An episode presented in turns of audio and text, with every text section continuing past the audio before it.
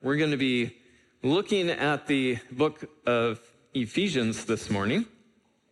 So if you want to grab your Bible, you can turn to Ephesians chapter 4. Um, and if you happen to forget your Bible or you need one, there should be some Bibles uh, under the chairs out there.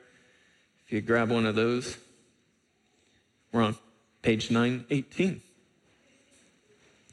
We're going to be uh, reading from Ephesians 4, verse, uh, starting verse 17, going through verse 32. And uh,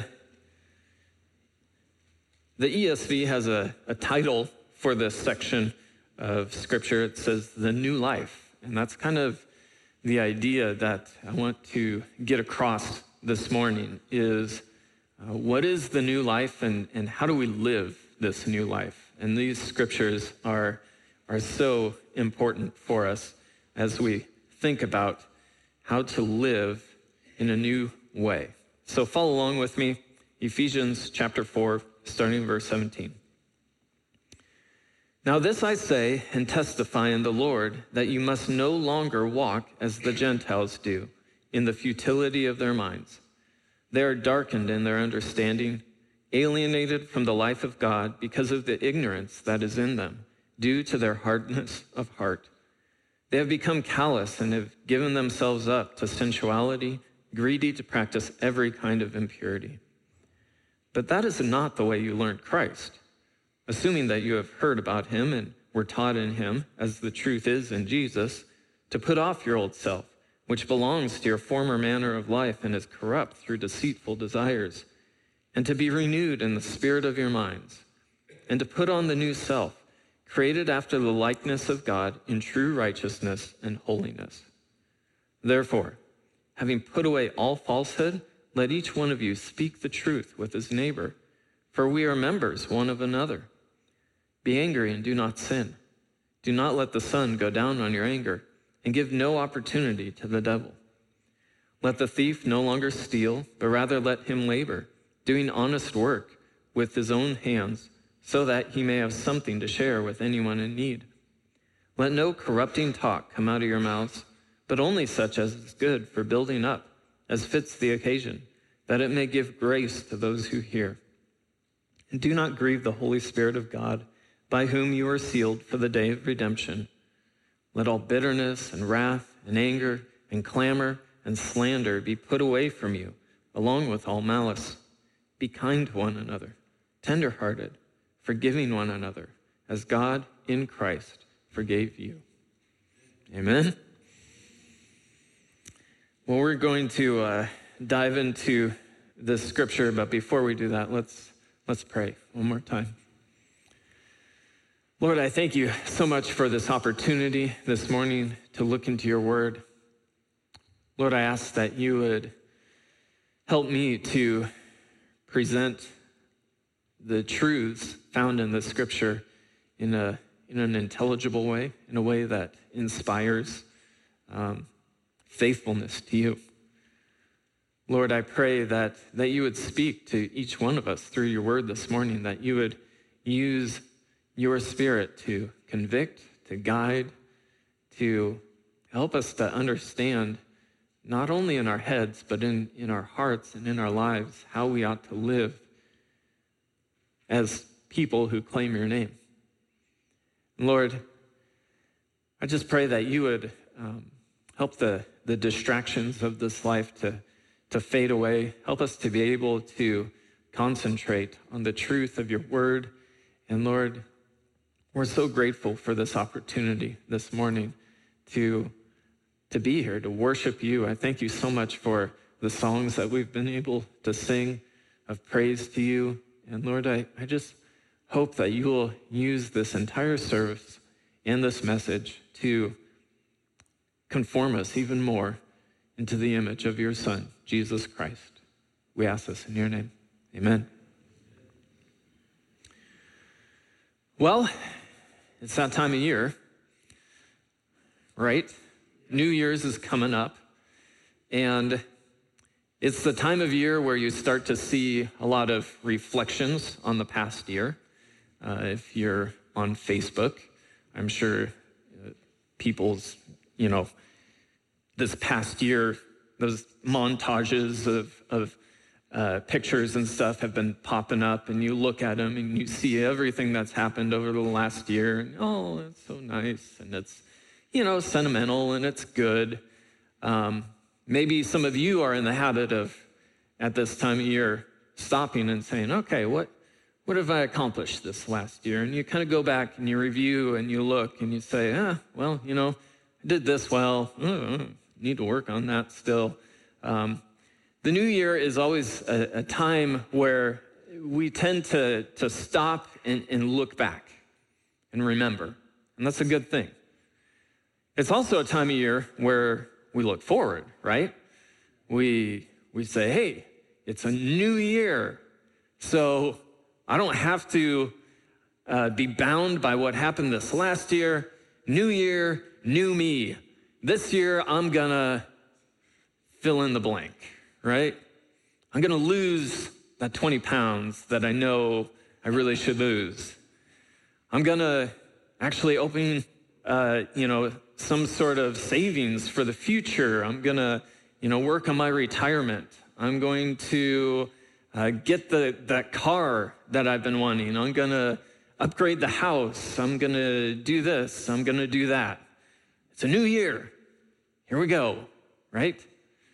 It's a time where we where we look back and we look forward. And you know, if you watch TV, if you uh, look in the newspaper, uh, if you are alive, you are bombarded by all of these messages coming at you saying, "Here, use this product, do this, do that, and it'll make your life better." And this is your chance. 2019, man, you're going to rock this. You are going to be a superstar by the end of this year. And, you know, the, the sad thing is, most of those promises that those products make just don't come true. Most of the uh, the things that we decide, I'm going to do this this year, uh, many of them don't happen. We fall short. And those things that we said, well, that was 2018, I'm not going to do that anymore, creep right into 2019, don't they? And then at the end of 2019, we'll go, oh, hmm, well, this is the year because now it's a new decade, not just a new year. So 2020, this is my time, right? And we have this tendency to, to think in that way as human beings, and it's not all bad. Um, but the thing that, that I want to hopefully point us to this morning is the fact that Many of those things that, that we determine we need to change are just uh, peripheral issues in life. That they're things that don't really matter when it all comes down to it. Yes, you should be healthy. You know, you should take care of yourself. But is that the ultimate goal of life? No, it's not. The book of Ephesians, uh, Paul is, is talking to a group of people and he's trying to encourage them. And he has spent several chapters talking about um, the really important things in life. He's talked about salvation, he's talked about the mystery of the gospel of Jesus Christ, he's talked about how we can live together as believers, as one body, how we can function uh, together and encourage one another and help each other with our, with our gifts and with uh, the different things that, that God has blessed us with. Let's use those to bless other people. And he's been talking about things that, that do matter. These are things that are, are not um, physical things like cars and houses that, that are going to pass away. These are spiritual qualities that he is trying to impress upon the readers, these are the really important things. Go after these things. And when we come to uh, this passage that we're looking at, uh, he starts out in verse 17 and he says, Now this I say and testify in the Lord that you must no longer walk as the Gentiles do in the futility of their minds. And so he starts this passage by basically saying, Look, if you want to make some changes, if you want something that's really new and great, make your New Year's resolution to change the way you live. Not just get a new this or get a new that or try a new prescription or try a new diet, but really like change the way you live. And to have a, a transformation in your heart and in your mind that brings you closer to the ideal that God has for your life. And that ideal is Jesus Christ and his life. We see throughout Scripture that, that Jesus lived the perfect life. He was completely righteous. And he is set up over and over again as the ideal that we ought to fix our eyes on and to strive after and to go towards being Christ, being Christ like, having the same mind as he does. And that's what this uh, portion of scripture is about. It's about saying, look, this is a new year. My challenge for you, the challenge that, that Paul gives is new year, live a new life.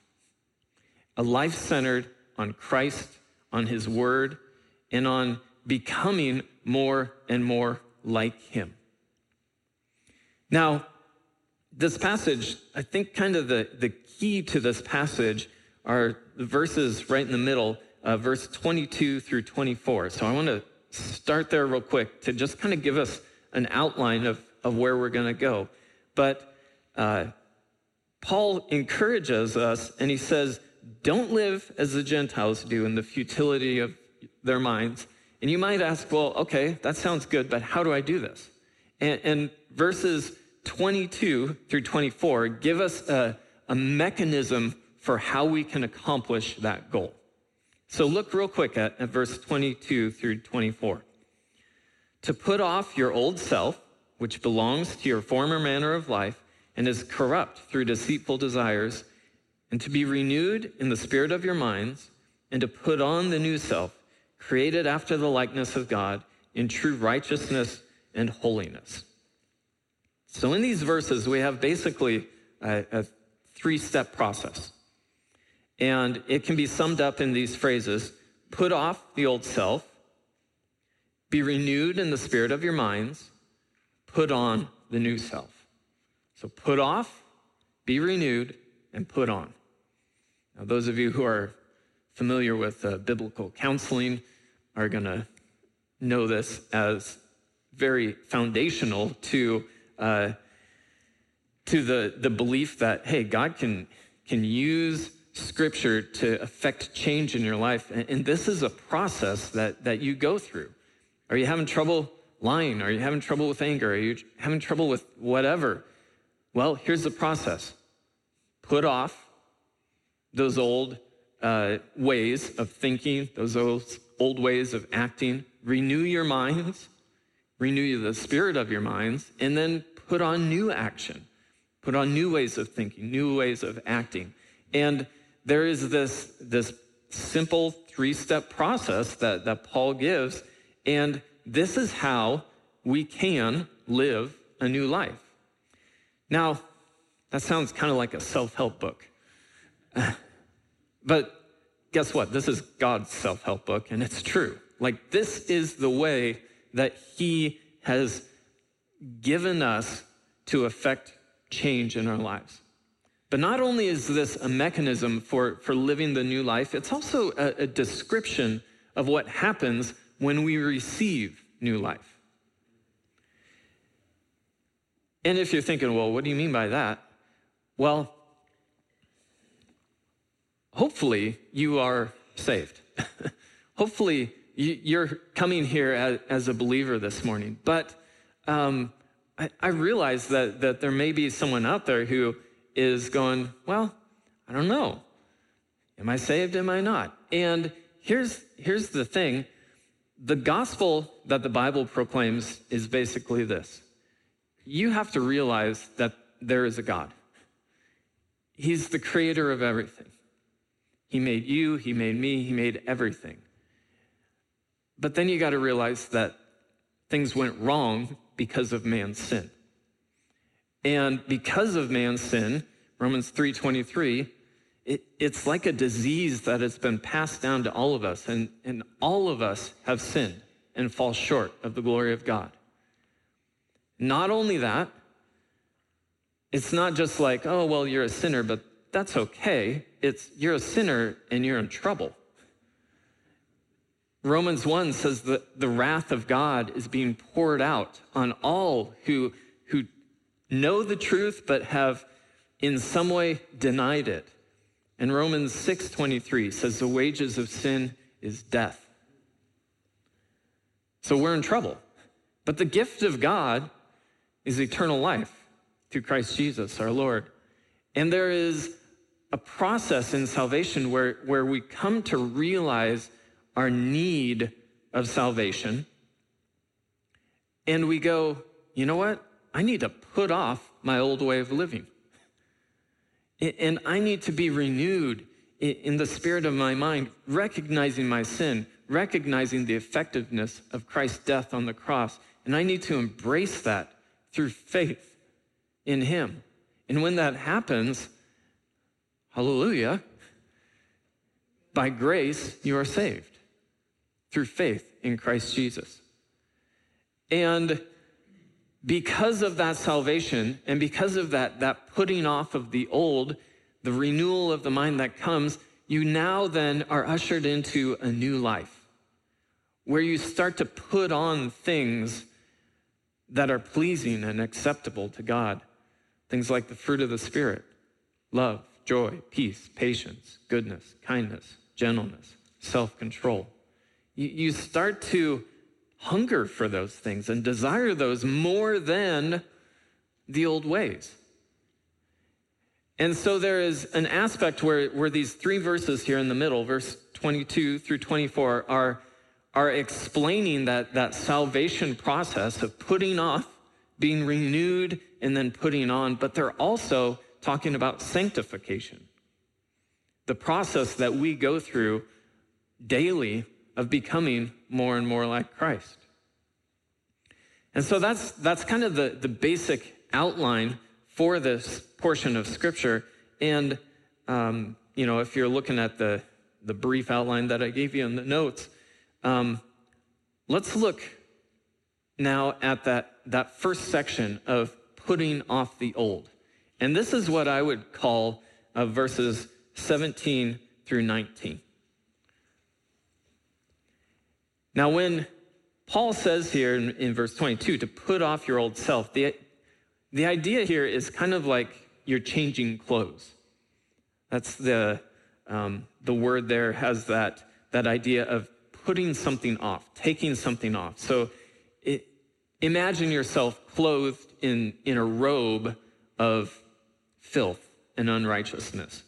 And, and that's what um, that's what he's talking about here in verses 17 through 19. Now, this I say and testify in the Lord that you must no longer walk as the Gentiles do in the futility of their minds. They are darkened in their understanding, alienated from the life of God because of the ignorance that is in them due to their hardness of heart. They have become callous and have given themselves up to sensuality, greedy to practice every kind of impurity. So, what are we to put off? Well, we're to put off the ways of the Gentiles. And basically, what he's saying here is this is the way that the world thinks and works. And if you look around, you'll see this. Verse 18 they are darkened in their understanding, alienated from the life of God because of the ignorance that is in them due to their hardness of heart. One of the key things that, um, that characterizes the world is a hardness of heart towards God. When, let's see here, looking around, how many of you went to a public school, high school, college? Yeah. Was there much talk about God and the goodness of His Word and how great it is to follow after biblical standards and morals?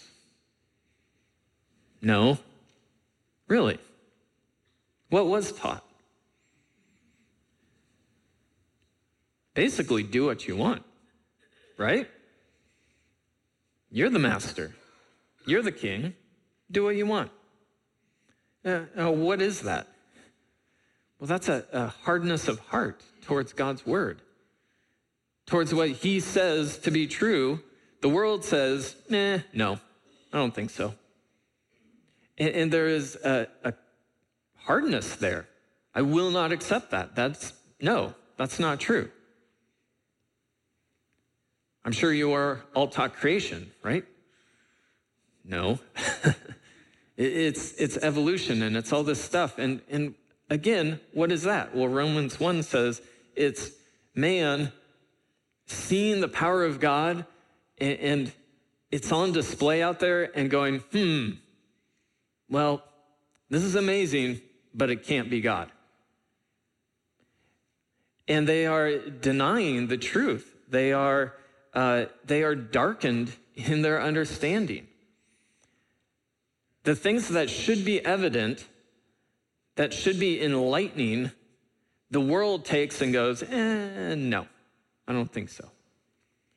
And, and the result of that is, is a futility or a, a uselessness.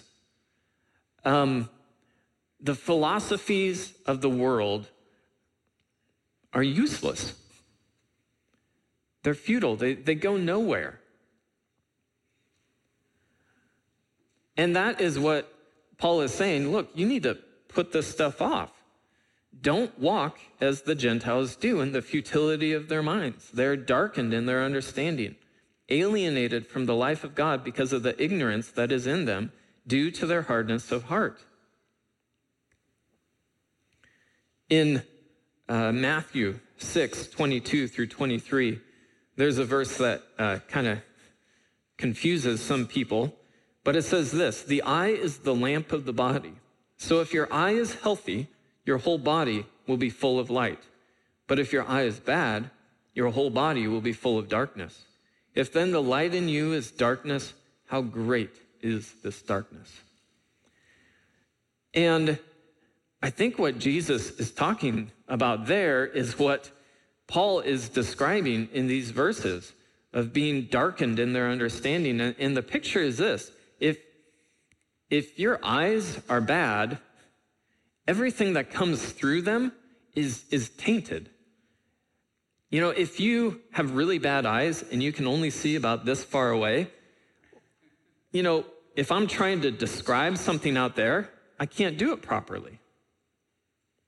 I just, I'm physically incapable of doing that. I would say, well, there's a, a blob there, and uh, I don't know, there's kind of a squiggly thing over there, you know, and I wouldn't be able to properly see, understand, and explain what is out there. And that's what Jesus is saying.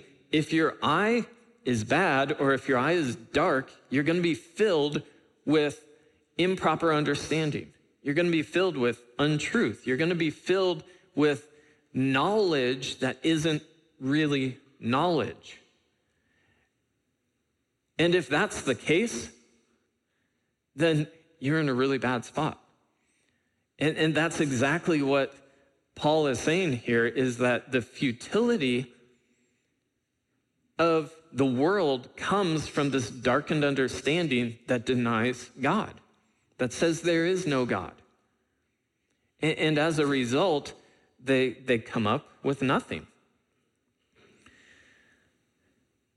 That is the, the mentality of the world. But note that that mentality leads to the morality of the world. Verse 19 They have become callous and have given themselves up to sensuality, greedy to practice every kind of impurity. A darkened, futile mentality leads to a, mora- leads to a morality that says anything goes. And we see this, don't we? I mean, in our culture, in our day and age, just to look at the, the media, look at the um, examples that we have out there, you know, it's just they people live their lives um, far from what the Bible says to be true. And, they look for escape in so many different ways, and they look for fulfillment in so many different ways, whether that be money or sex or drugs or whatever. They're looking for anything. And the reason is because they, they don't have a proper understanding of who God is, how He created things. They deny Him, and the result is, well, I guess the only thing to go after is anything that makes me feel good. Anything that I think is worth something. And that kind of individualistic thinking leads to all manner of impurity and sensuality. Um, that idea of being sensual just means you go after your desires, whatever they are. To, to sense is to feel or taste or touch, and to be sensual is to be about all of those senses and just going after them. I feel this, so I go for it. I want that, so I do it. I don't care who gets in my way. I don't care what the ramifications are. I don't care if it's moral. I want to do it. So I go after it. That's the sensuality of our world. And the unfortunate thing is that the law of diminishing returns comes into effect. And not only are they sensual, but they're greedy to practice every kind of impurity. Because that thing that you wanted and you desired and you went after and you got, guess what? It was, it was futile, it was empty. And so now what? Oh, now I want more. They're greedy to go after all kinds of impurity, thinking that they're going to find some sort of fulfillment, but it's all futility because it's debased, it's, it's dark, it's away from the truth of who Christ is and what he's done, and it's against what he says in his word, and they will not find happiness but they're greedy for more. How much money do you need? More. How much sex do you need? More. How about your house? Well, it needs to be a little bit bigger. What about your car? Well, it'd be nice to have, you know, they're greedy for more and more and more and more and never content, never satisfied. The way of the Gentiles is darkened and it leads to nothing. And yet they're greedy to go full speed in the wrong direction. And Paul says, You must no longer walk as these Gentiles do. You've got to put that off. Now, in a salvation sense, that is what we repent of. When we come to realize our sin and our need of a Savior, we say, Man, I was going after the world and all of its things, and Lord, I repent. I realize that it's wrong. And we put that off in a salvation sense. But then in a sanctification sense, We have to do this daily. I have to do this daily. Anybody ever get caught up in this way of thinking, in this way of acting?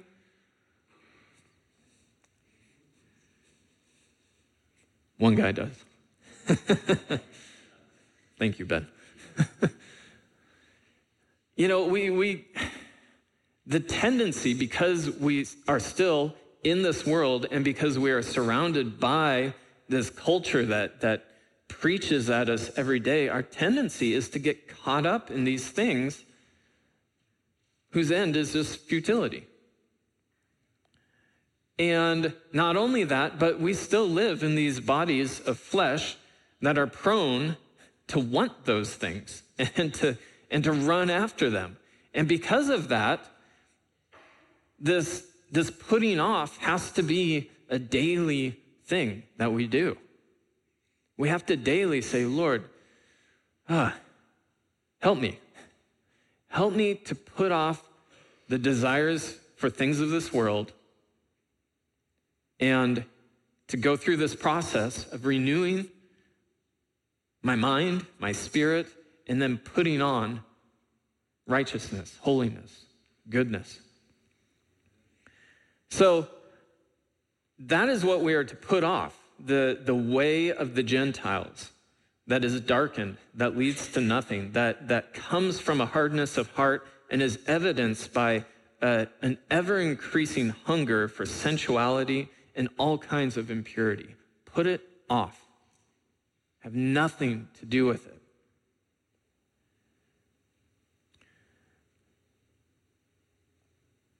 Okay. Sounds good, but how? Well, verse 20 that is not the way you learned Christ. Now, that, that is a simple statement, but it's, it's important. Um, and in the ESV, there's an exclamation point there. So it's not, but that is not the way you learned Christ. It's, that is not the way you learned Christ. Well, what's not the way I learned Christ?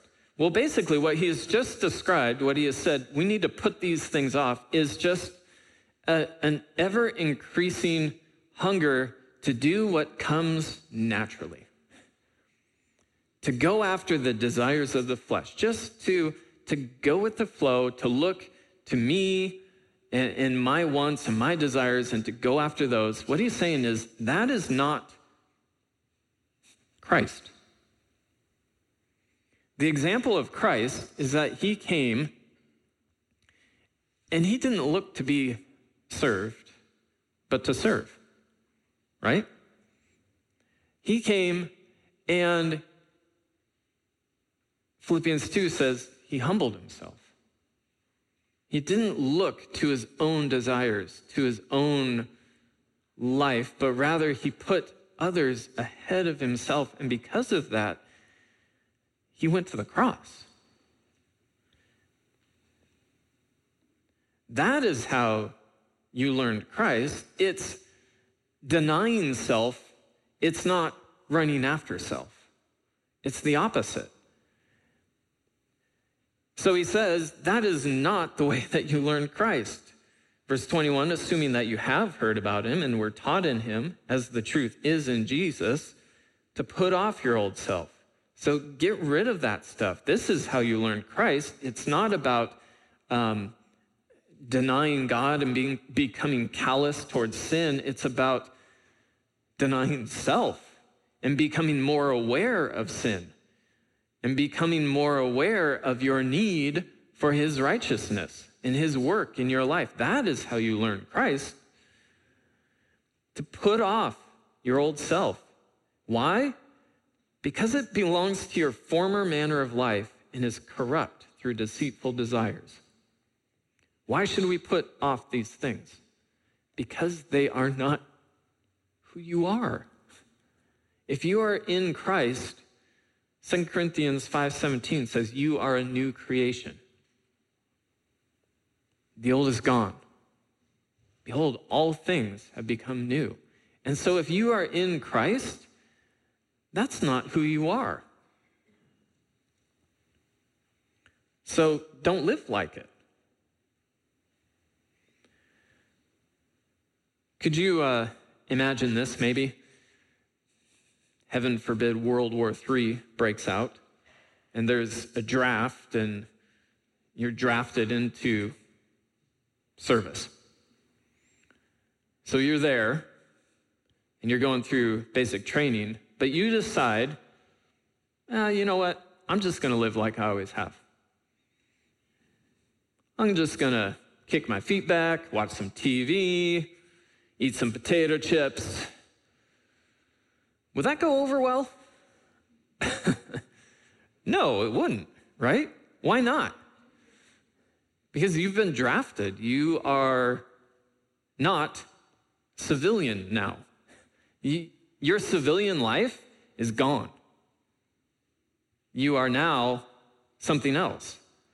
You know, and that's the idea here is like when we when we are transformed by Christ and by faith in him, we are not that person anymore.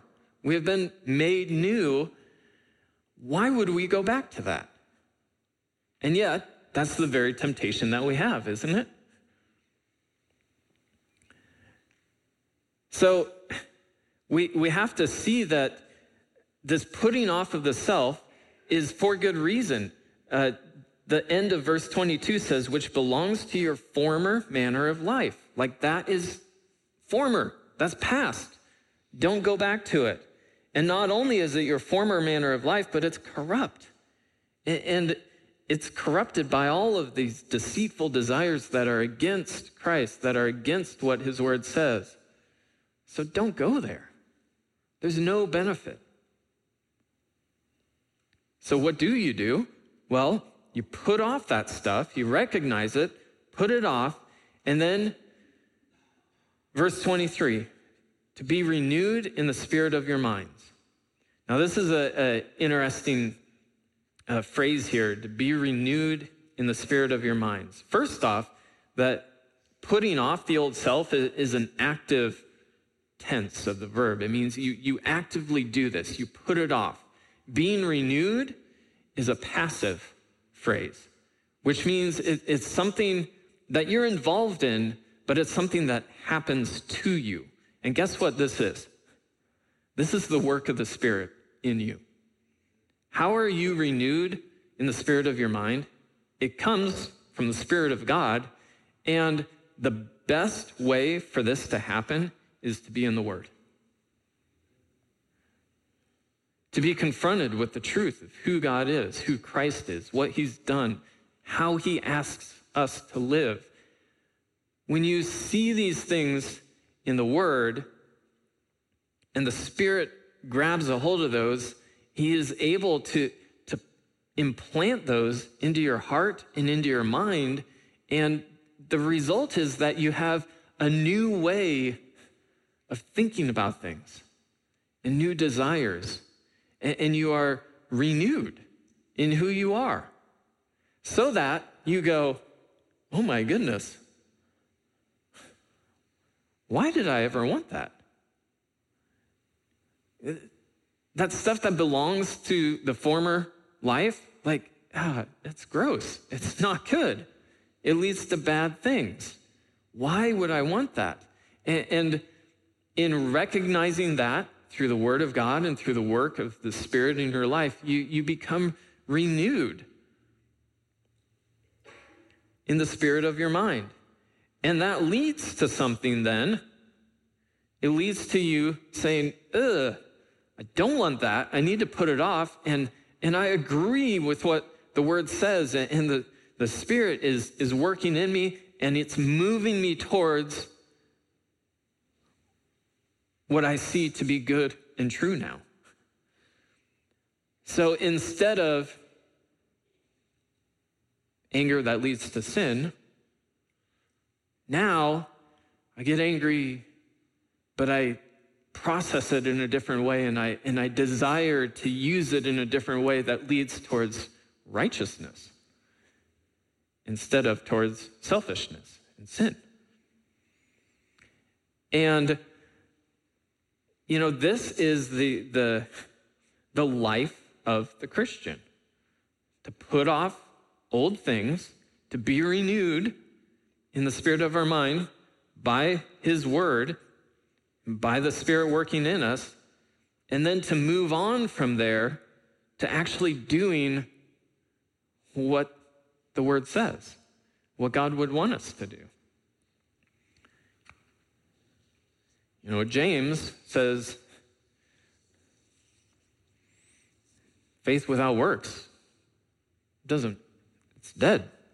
That's not faith. And that's very related to, to this process here. If you stop after the second thing, if you just say, well, I'm going to put off stuff, I'm going to be renewed in my mind, but then you don't continue on to new life and new ways of living, you're, you're stopping short. You haven't completed the process. And guess what you'll do? Most likely you'll head back towards former desires, former ways of living. You have to replace those old things with new things. Put them off, put these on. And again, we have this, this idea of being clothed. So you were standing over here, you had this trench coat on that was ugly and filthy and nasty, and you take it off and you go, ugh, that's ugly, filthy, nasty. And then you look over here and you say, that is good. And that is right. And your mind and your spirit now desire this new thing, and you step over here and you put it on. And that's the, the process that he's talking about. And what are these new things that we put on? Well, verse 24 put on the new self and this new self is created after the likeness of God in true righteousness and holiness. And basically, this is pointing to the life of Christ, and it's saying, this is how you ought to live. And this life is true righteousness and true holiness. And that's a little vague. So then, you know what Paul does? He helps us out. And he goes on from here to tell us okay, now here are some specifics. Here are some things that you need to do in order to put on righteousness, to clothe yourself in goodness and, and things that, that will last and that do please the Lord. And that's what the last portion of, of this passage is about. He says, Therefore, having put away falseness, let each of you speak the truth with his neighbor, for we are members one of another. So, what is, you know, what is the former way that we need to put off? Well, lies, deceit, betrayal, all of those things, falsehood. Let's put off falseness, falsehood. Let's be renewed in the sense that we see that and go, yeah, that's not good. That's not right. And then let's move on to speaking the truth to one another. You see that process there?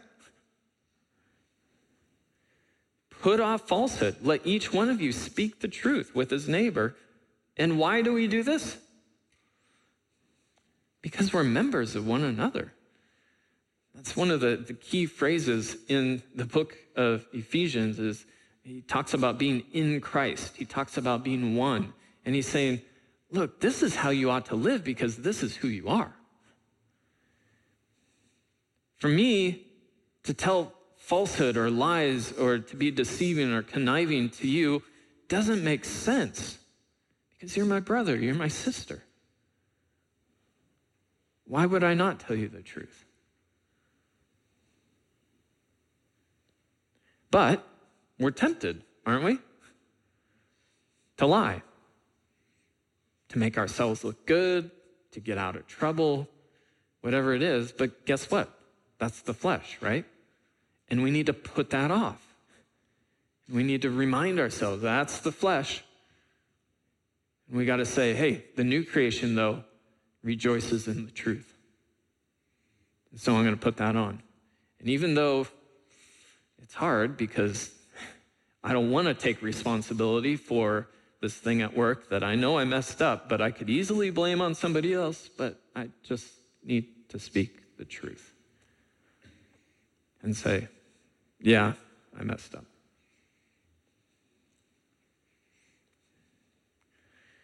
So, put off falsehood. Let each one of you speak the truth with his neighbor, for we are members of one another. Be angry and do not sin. Do not, do not let the sun go down on your anger and give no opportunity to the devil. Here again, we have this contrast of anger that would lead towards sin versus be angry, but don't sin. Anger is a neutral thing in the sense that it could lead towards sin or it could lead towards righteousness. When Jesus saw the people selling things in the temple, what was the emotion that came? It was anger. Because he saw the unrighteousness of it. He saw the injustice of it. He saw the defaming of God's holy temple by the stuff that was going on, and it welled up in him. And it led to him clearing out the temple, but doing it in a, in a righteous way. Anger is something that, that wells up in us when there is some sort of injustice or wrong that we observe and it can lead towards sin or it can lead towards righteousness. And what Paul is saying here is be angry, but don't sin. And how does anger lead towards sin? Well, he gives some more advice. Don't let the sun go down on your anger. If you let anger burn, it turns to bitterness. It turns to callousness towards people. It turns to all sorts of nasty things. So he says, be angry, but don't dwell in it. Allow it to, to move you in the right direction. If you see somebody, or if you observe a friend who, you know, maybe uh, something, somebody wrongs them in some way, and you feel that anger, that injustice has happened, and that, that energy is there. Well, you can use that in a couple of ways. You can use that to walk over and just deck the person that just wronged your friend, or you can use that to, to go and actually help the situation. And to, uh, to be a mediator between people. Um, when we see the injustice that is in the world and with sex trafficking, that should make us angry. We shouldn't just look at that and go, oh, hmm. Like that should stir something up in you that says, this is wrong. This is not right. This is not just. But now what do you do with it? You have to channel it towards a righteous response right? Abortion, other things like that in, in this world should anger us because they're unjust, not right. But we must channel that towards righteousness and not let it turn into I hate people that perform abortions, and so I'm going to bomb an abortion center. Wrong. But that's where anger can lead. So be angry, but do not sin. Give no opportunity to the devil. And how do you do that? You do that by renewing your mind. You go to the word and you say, Oh, I'm, God, I'm angry about this thing. Or, or maybe I'm angry about this situation in my life. How do I deal with it properly? You look at the scripture and you renew your mind and you figure out, how can I use this to, to lead towards righteousness? the guy who leaves his wife. You should be angry about that. But let that anger lead towards going after him in love, not towards shunning him or you know doing something evil towards him or talking about him behind his back and all these things and oh i can't believe he did that. That anger can lead you there, or it can lead you to say, man, I got to talk to this guy. I got to confront him with the truth. I got to speak to him in love and encourage him to come back. Anger can go two ways. Let the thief no longer steal, but rather let him labor, verse 28, doing honest work, that he may have something to share with anyone in need. Let no corrupting talk come out of your mouths, but only such as is good for building up, as fits the occasion, that it may give grace to those who hear. That word there, corrupting talk, I uh, was helped out by Dave. He sent me some notes on this. Uh, on this passage, that idea of corrupting talk there is, is basically has the it's the picture of rotten food. Your words can either be rotten food to other people or they can be good, nutritious food that helps them live. That, that gives them energy, that gives them the things that they need from food, or they can be rotten, nasty food that brings them down and makes them sick. How are your words? Is there any corrupting talk coming out of you? Because there's a lot of corrupting talk that the Gentiles get involved in. But that shouldn't be the way that we live our new life in Christ. We should only be uplifting only such as is good for building up, as fits the occasion, that it may give grace to those who hear. Instead of being a, dumpster filled with rotten food, you need to be a salad bar. silly picture, but you know, what are you? Are others, do they come to you and do they get good, healthy, nutritious words from you? Or do they get gross, nasty, disgusting things from you? Or just things that, that aren't encouraging? Are you a dumpster or are you a good salad bar? You know, and, he, he keeps on going here. Um, do not grieve the Holy Spirit of God, by whom you are sealed for the day of redemption. Let all bitterness and wrath and anger and clamor and slander be put away from you, along with all malice. Be kind to one another, tenderhearted, forgiving one another as God in Christ forgave you. And we don't have time to, to go over all of these things in detail, but here's the thing go back to this idea of being renewed in the spirit of your minds. When you read those verses, what happens in your heart and in your mind? Because here's the mark of a believer.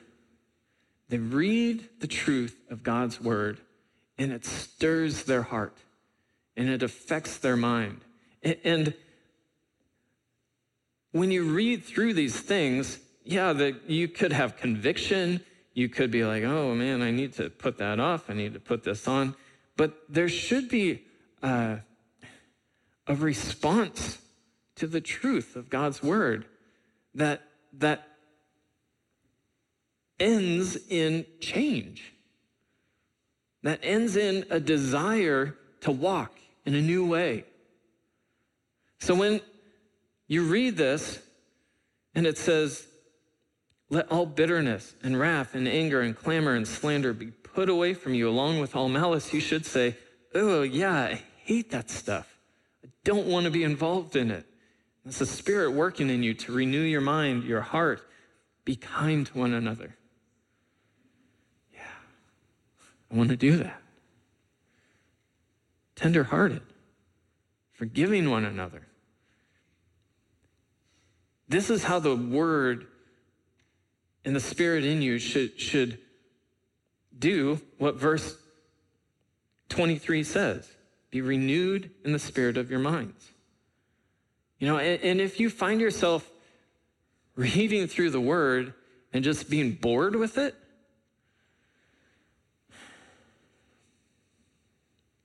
It's sad because one, maybe you don't really have new life, and so this is all just gobbledygook. and you don't understand it. Or two, maybe you are a believer, but you've, you've become so callous towards good things that they don't even stir your heart and your mind to want to do those good things. And so pray. Say, Lord, help me to want these things. Help me to, to be inspired by your word because I want to be renewed in, my, in the spirit of my mind and I want to put on these new things because I realize this is the life that I'm called to. So, to wrap things up, I had to encourage you because Paul doesn't stop here at the end of uh, chapter 4 in Ephesians. He keeps on going and, and keeps on talking about how to live this new life, things that we ought to do as husbands, as, as fathers, how to walk in love towards each other. And, he keeps on going. And like, this is, is the renewal that our, that our hearts and our minds need is to take this stuff in and then to, to look and to say, ugh, you know, I've got some stuff in my life that's residue from the way that the Gentiles work and think and how I used to think and used to work and how my flesh wants to go. And I gotta, I gotta put that off. Because man, when I see this in the word, my my heart is stirred and my mind is stirred and, and I want to do this. And then we got to take that step of going, all right, how can I be loving today? You know, who can I serve? Who can I put ahead of myself today? And then go and do it. And that's the new life that, that God desires for you to have. And it's way more rewarding than losing 20 pounds. And it's way more lasting than losing 20 pounds because guess what? By us doing the things that the Bible calls us to do, we're practicing how we're going to live in eternity. These things are not going to go away. If you develop kindness and patience and gentleness now, you'll be better suited for life in eternity with Christ and you'll be better rewarded. This is what Matthew or Jesus talks about in Matthew when he says, store up treasures in heaven, not on earth. These are things that will last. And so, you know, I guess my encouragement for myself and for you is in this new year, let's be reminded of who we are. If you are in Christ, you are a new creation. The old is gone, all things have become new. So live like it. Use this process of putting off, renewing your mind, putting on to become more and more like Him. And if you're a non believer, you need new life. You need to recognize the futility of the world's thinking. It leads nowhere. It just leads towards a, a, an ever growing hunger for more and more sinfulness, which never satisfies. And it's a vicious circle that ends with you standing before the creator of the universe with nothing to say and with an eternity of punishment ahead of you. You need Christ. You have to realize your sinfulness and the inability of us to ever pay the price of that sin. And it's by God's grace through faith in Christ that you can have new life. And so I encourage you, if you're in that boat, to consider the truth of the gospel, the truth of God's word, and to begin that new life. But we ought to be we ought to be excited about this new life. Don't you think? You know, we, we start the new year with new goals and new things, and we're excited about those things. Let's be excited about living for Christ. Let's be excited about putting into practice this,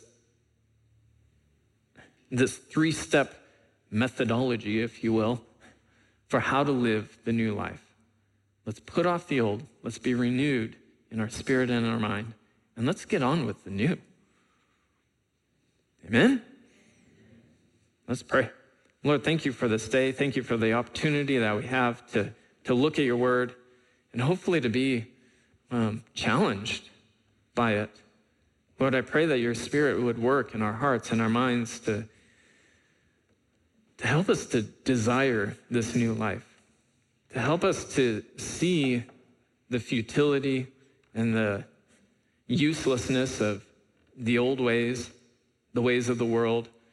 Lord, help us to, to be renewed in our by your spirit through your word in our hearts and our minds. And Lord, prepare us for, for the work that you have ahead of us. Lord, give us opportunity to do good to one another, to speak truth, to be angry and not sin, to be tenderhearted, to be forgiving, and all those things that you ask of us in the scripture. Help us to desire those things. Lord, we ask this in your name. Amen.